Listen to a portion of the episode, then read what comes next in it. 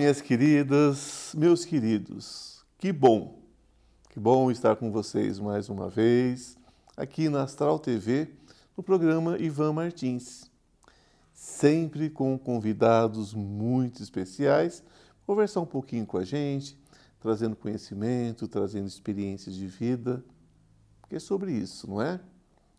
Sempre aprender um pouquinho mais, dividindo experiências. E hoje eu recebo uma artista pesquisadora com experiência interdisciplinar, com atuação nos últimos anos na área de arte e tecnologia.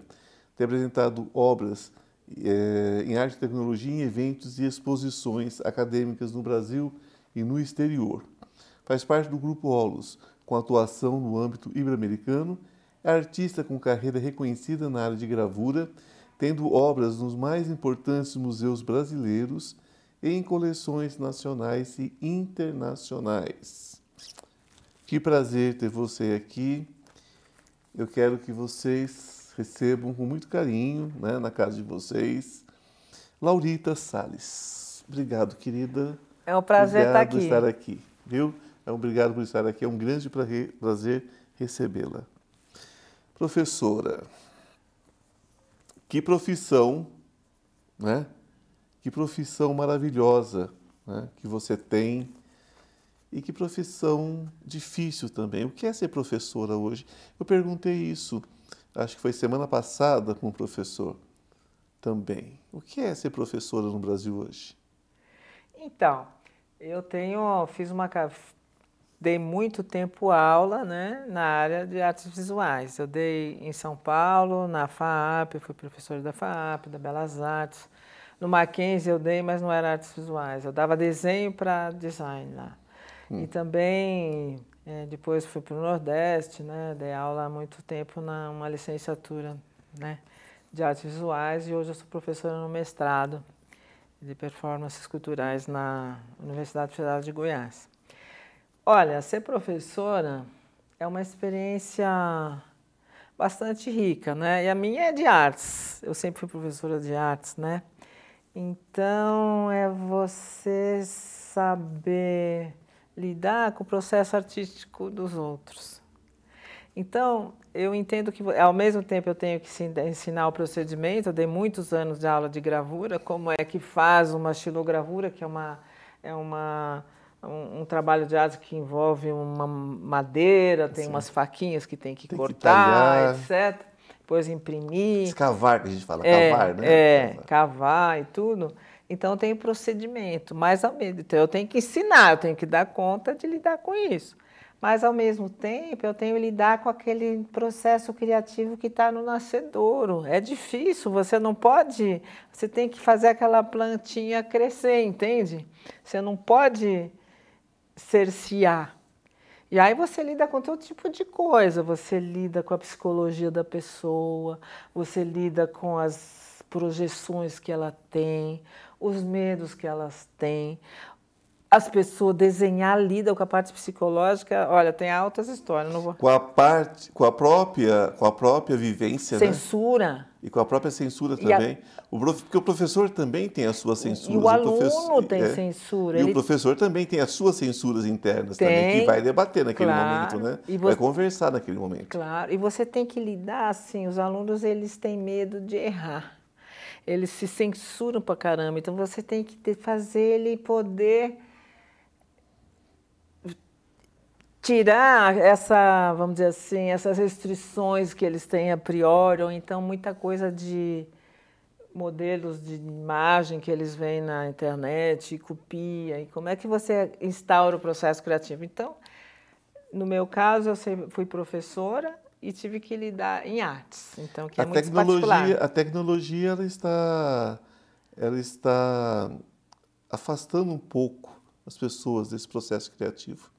Eu, tava, eu estava vendo sobre um, um, um, projeto e esse projeto simplesmente você pode alimentar esse projeto com o conhecimento de muitas pessoas. E esse projeto e esse site, esse, é uma coisa assim que eu vi esses dias, simplesmente te dá o resultado do que muitos pensadores né, pensaram a respeito e traz quase que uma receita É, é como se a pessoa não, não precisasse mais usar a criatividade. Existem hoje é, aplicativos que escrevem músicas. Tem, não, é. Então, inteligência artificial que você está falando. Inteligência artificial, sim. É. Eu chamo isso, na verdade, eu chamo isso, na verdade, de, de, de um processo que vai fazer com que a nossa juventude, e até mesmo nós, né, a gente vai acabar ficando meio preguiçoso, não é não? Eu acho que não dá para dizer isso. Eu acho assim, e pode acontecer isso que você está falando, mas depende de como você se apropria pra, da tecnologia, né? Então... Nós estamos falando de uma sociedade onde os jovens têm o celular como segundo cérebro. Ah, com certeza. Por isso que você tem que lidar. Eu acho assim, que as artes podem uh, ter todos os campos. E é. nem acho que a tecnologia vai acabar com as artes, pintura, gravura, não, nunca, nada. Não, nunca, não. não tem como. Não. Vai diminuir a quantidade, talvez, de verdadeiros artistas, de pessoas que estão dispostas a experimentar? Eu acho que não. Assim, eu acho até porque essa garotada é muito ligada em tecnologia, uma parte delas, não é todos, né? Como eu dei aula há muito tempo, tem... É sim, claro, tem, tem know-how para isso, para falar Não, isso. é, mas tem alunos que gostam. Então, é, eles vão, porque a criatividade humana não tem jeito, ela está lá. Então, assim, dentro do, do, de uma mediação complexa, que é uma tecnologia, vamos dizer assim, a criatividade sempre vai estar tá lá. Eu creio nas pessoas. Então, por exemplo, ontem mesmo eu estava num debate sobre um grupo de trabalho que envolve o pessoal da Federal de Goiás sobre metaverso, não vou entrar. E aí tem um aluno meu que é lá da Federal do Rio Grande do Norte, mas está nesse grupo, ele tá, ele faz de, de design 3D para metaverso, para jogos, essas coisas. Menino, menino é o tá, né?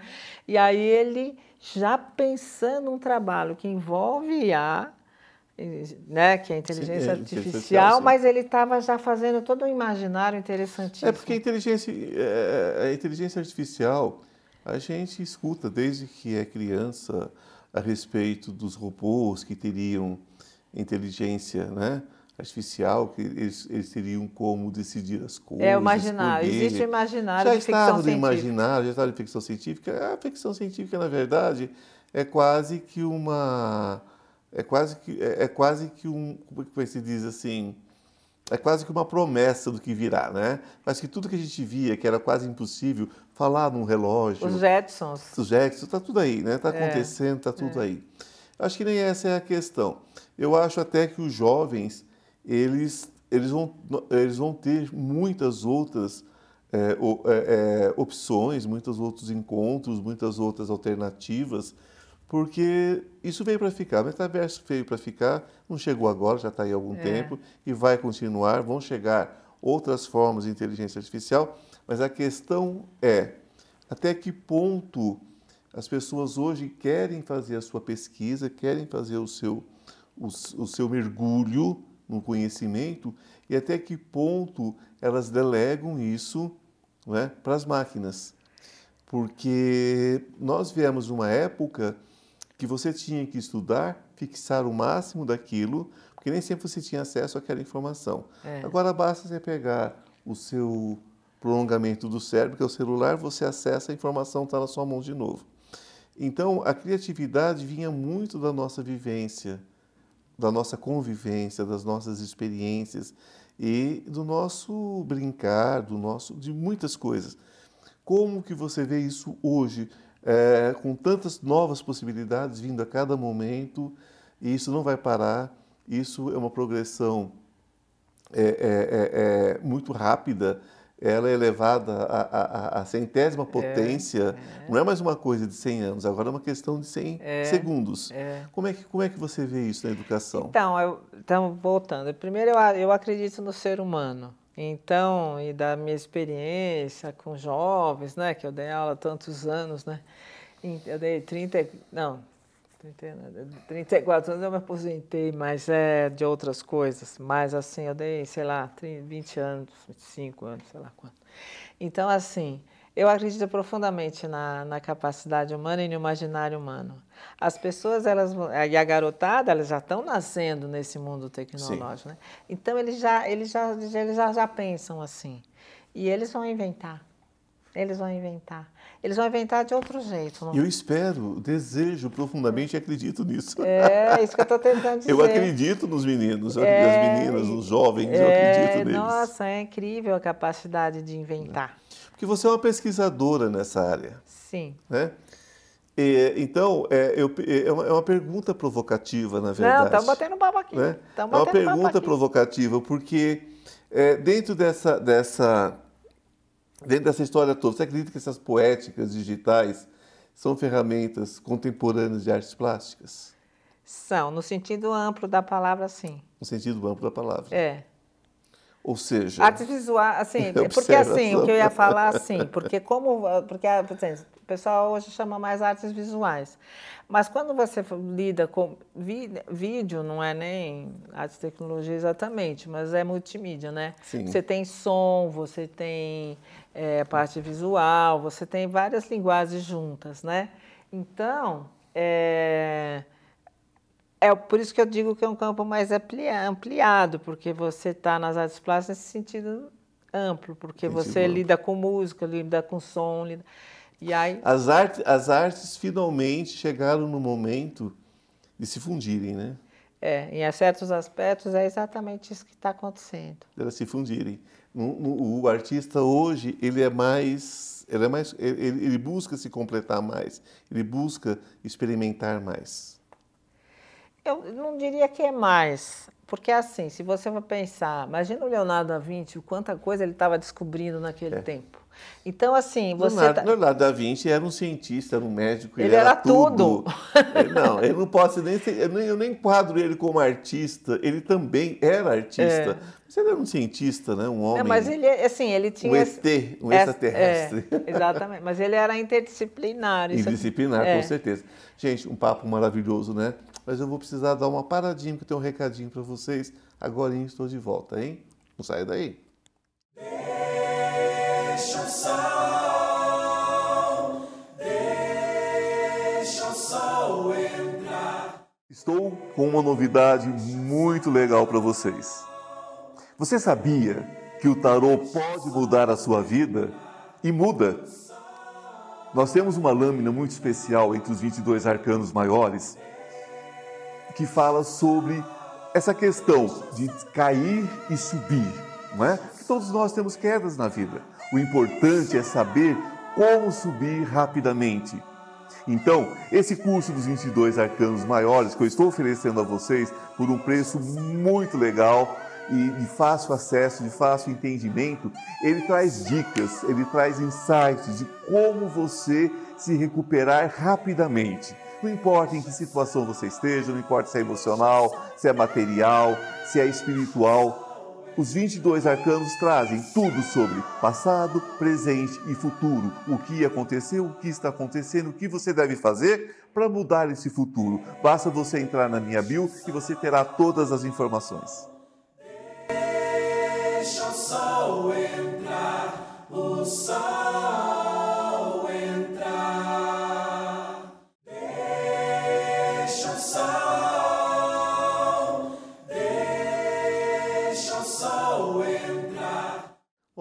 Olá, que bom, já estamos de volta com a Laurita, essa professora incrível, essa artista incrível, pesquisadora, não é? Quem pesquisa encontra né? encontra várias nuances, encontra muitas coisas e se encontra também, porque todo, todo aquele que ensina aprende, que se não aprender não tem sentido. Né? Me conte, me conte nessa, nessa segunda parte o que você aprendeu, o que você tem visto nas suas pesquisas, como foi que você desenvolveu a sua produção artística. Eu vou contar um pouco a minha história, né? Sim. Que ela é um pouco diferente. Então, Vou falar só a parte de arte, né? Porque claro. tem antes, mas nem vou entrar nessa parte. Então, assim, eu comecei trabalhando com gravura, né? Eu descobri na ECA, na de São Paulo, Escola de Comunicação de Artes da USP, o professor Evandro Carlos Jardim, que foi uma referência na área de gravura em metal. E eu fiquei encantada, né, com, com essa possibilidade, com, com isso, né? E aí eu comecei a trabalhar com gravura em metal. Gravura em metal é, vamos dizer assim, é um trabalho que você faz em placas de metal, no geral de cobre.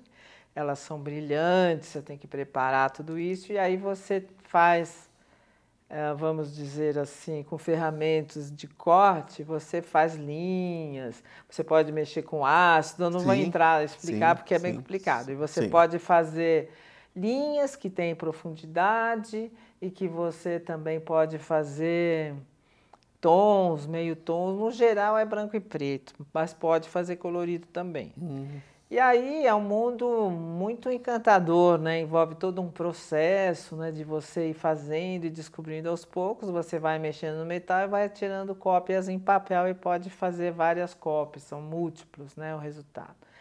Então eu trabalhei bastante com gravura em metal, né? E Sim. fiz é, Fiquei conhecida na época, né, que foi mais ou menos isso, 1980, 90, por aí, né?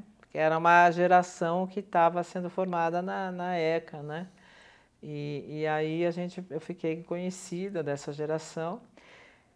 Tem o Cláudio Mubarak, Marco Butti, enfim, são professores até hoje na ECA. E aí, e aí então eu, eu me tornei uma artista emergente naquela época, né?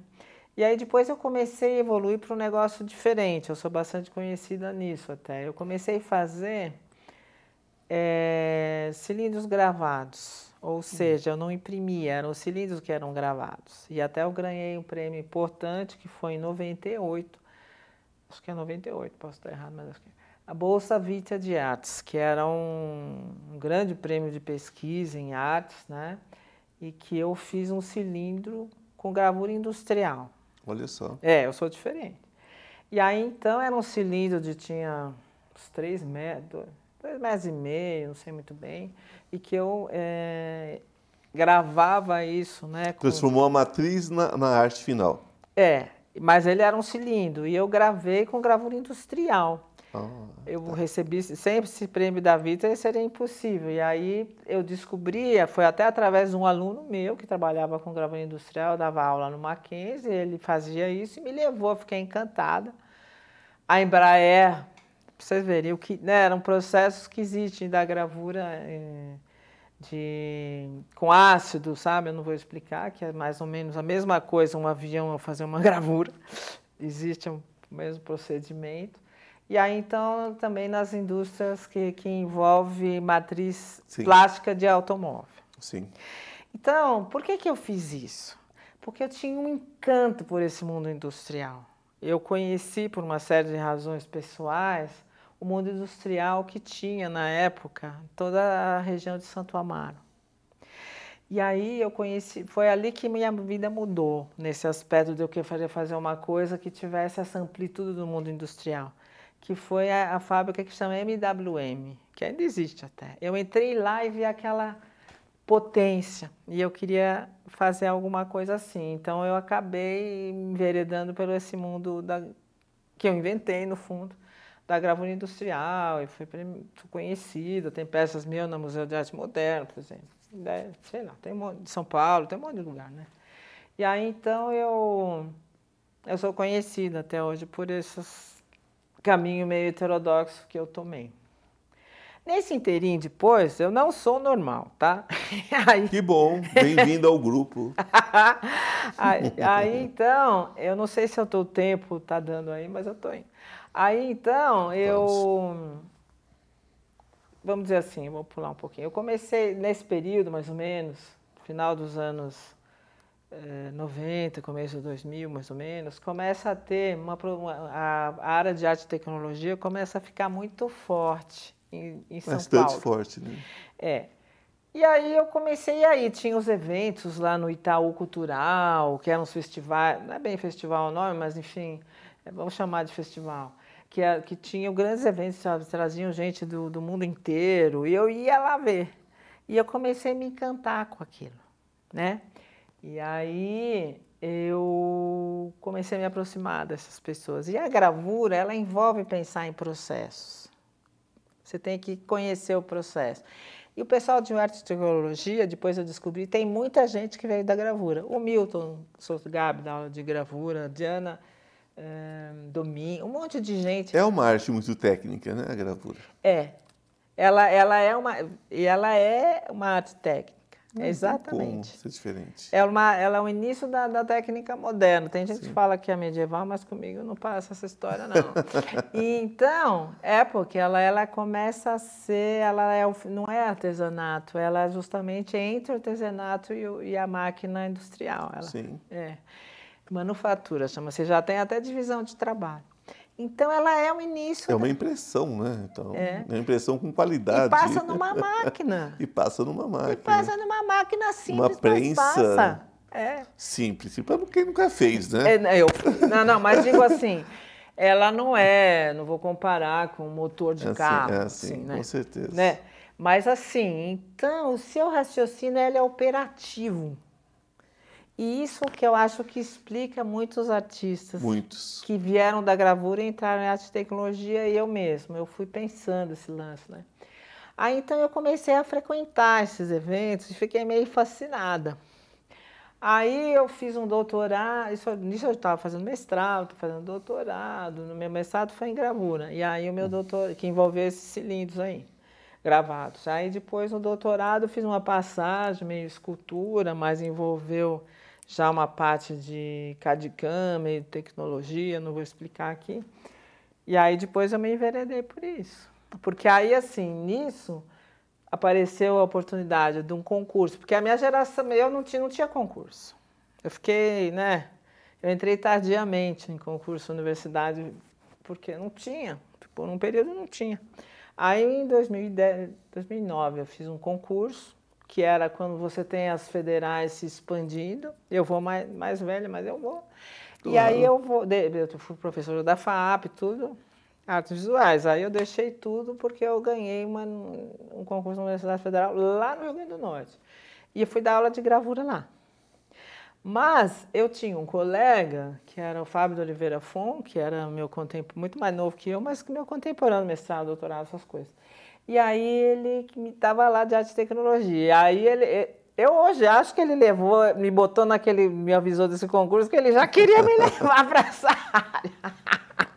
E aí eu tive as condições numa universidade pública, que eu fui, né, professor, pesquisar, de poder fazer pesquisa, porque a e tecnologia tem que ter condições de pesquisa e, e, e grana, e né? tempo, grana, tempo. É, tempo, coisa. porque assim, escola que você dá privada, universidade privada, você dá por hora, você te dá aula pra caramba, né? E quando a universidade pública, você dá 8 a 12 horas de aula e você tem tempo para pesquisa, tem bolsista, você tem colega, você trabalha em grupo com colega.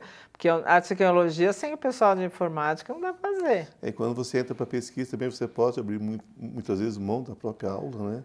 Você pode se dedicar, às vezes, só à pesquisa também. Não, só a pesquisa não. Nem quando você sai. Hoje eu posso. Hoje eu não, eu não, eu, eu dando aula porque eu quero, Sim. né? Porque eu já, né? Já me aposentei e tal, então eu dou aula no mestrado, me convidaram, eu fiquei muito contente. Em Goiás, na Universidade Federal de Goiás, onde hum. eu sou professor permanente no, no, no curso de mestrado e doutorado na pós-graduação em performances culturais. É, então, onde, onde eu fiz meu bacharelado em Belas pois é, Artes. Pois é, olha só. tá vendo como Mas foi? você fez na FAV, né? Fiz na FAV, é. na Federal, né? Sim, mas assim, a, é, essa faculdade onde ele fez, eu fiquei, porque eu andei pelo mundo, certo? Sim. E aí então eu fiquei um ano lá no meu pós-doutorado, em 2018. E eu fiquei no Media Lab, que é um, um laboratório muito importante de arte e tecnologia. Que maravilha. É, que é do lado da FAV. Do lado da FAV. Não, é maravilhoso, é maravilhoso ver uma pessoa como você que até me, me, me dê essa liberdade de chamar de você. Claro! Você, você me parece muito jovial e que tem toda essa vivência, tem toda essa, essa história né, de vida. E falando da importância da arte, né, gente? A arte é isso. A arte é vida, a arte transforma, a arte é necessária, né? E pessoas como você, né, Laurita, é, eu acho que traz essa, esse poder, sabe? De transformação mesmo. E é muito importante ter você aqui, é muito importante as pessoas conhecerem. E, e, e como é que elas fazem para conhecer mais o seu trabalho? Hoje você tem publicações, você tem um lugar, você tem um site onde as pessoas podem conhecer seu trabalho. Olha, então assim, de gravura, tem um livro que foi feito pela EDUSP há milênios, mas ele ainda Sim. existe. Sim. E ele é Laurita Salles, está lá. Então vamos procurar é. por Laurita Salles. Na área de arte e tecnologia tem um site do meu é. grupo, não está no Sim. meu nome, que é www.10dimensões.com. E se você for no botãozinho que tem lá 10 anos, vai ter uma exposição virtual que fizemos na pandemia Olha com 10 maravilha. anos do, da produção do grupo. Que maravilha. Querida, gratidão, gratidão Adorei mesmo também. por ter estado aqui conosco. E é isso, gente. Vamos valorizar o artista, a arte. Nós não temos como sobreviver sem eles. Podem acreditar no que eu estou dizendo. Namastê, o Deus que habita em mim, saúde do Deus que habita em você. Que a luz esteja com todos e até a semana que vem. Deixa o sol entrar.